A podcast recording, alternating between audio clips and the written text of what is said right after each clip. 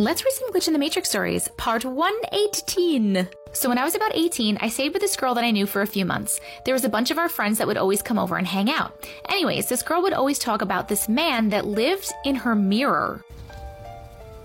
She described him as tall and wore like an old style tall hat. It's the Hat Man. So one weekend there was a group of our friends that were over and my friend started telling us all about this man in her mirror again. She then started showing us these bruises all over her body. I should preface this part with usually I stayed in the bedroom upstairs and my friend's bedroom was downstairs. So after she showed us all her bruises, I decided to go into her bedroom to look at this mirror. At first I was kind of skeptical, but I really liked this girl and I didn't want to think that she was lying. So I go into her room and after a minute or two, I see it in the mirror in the background of the bedroom. There's this figure, this man, this dark, almost shadow like figure of a man in a tall hat in the back of the bedroom. I spin around frantically, freaking out instinctively, thinking someone is in the room behind me, but no one was there. I look back at the mirror and the figure is still there. I look behind me again, nothing, no one, but there he is in the mirror.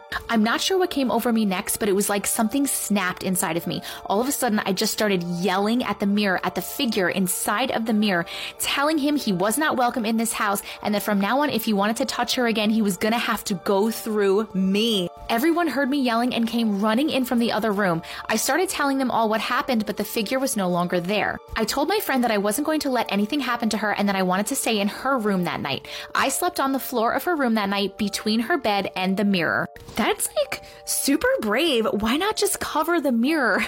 The next morning, I woke up extremely sore. I didn't think much of it at first, just that it was probably from sleeping on the floor. As my friend and I joined the others that stayed that night out in the living room, we realized that I have bruises all over my body. As freaked out as I was, I had a calming sense about me as my friend felt fine and had no new bruises that morning.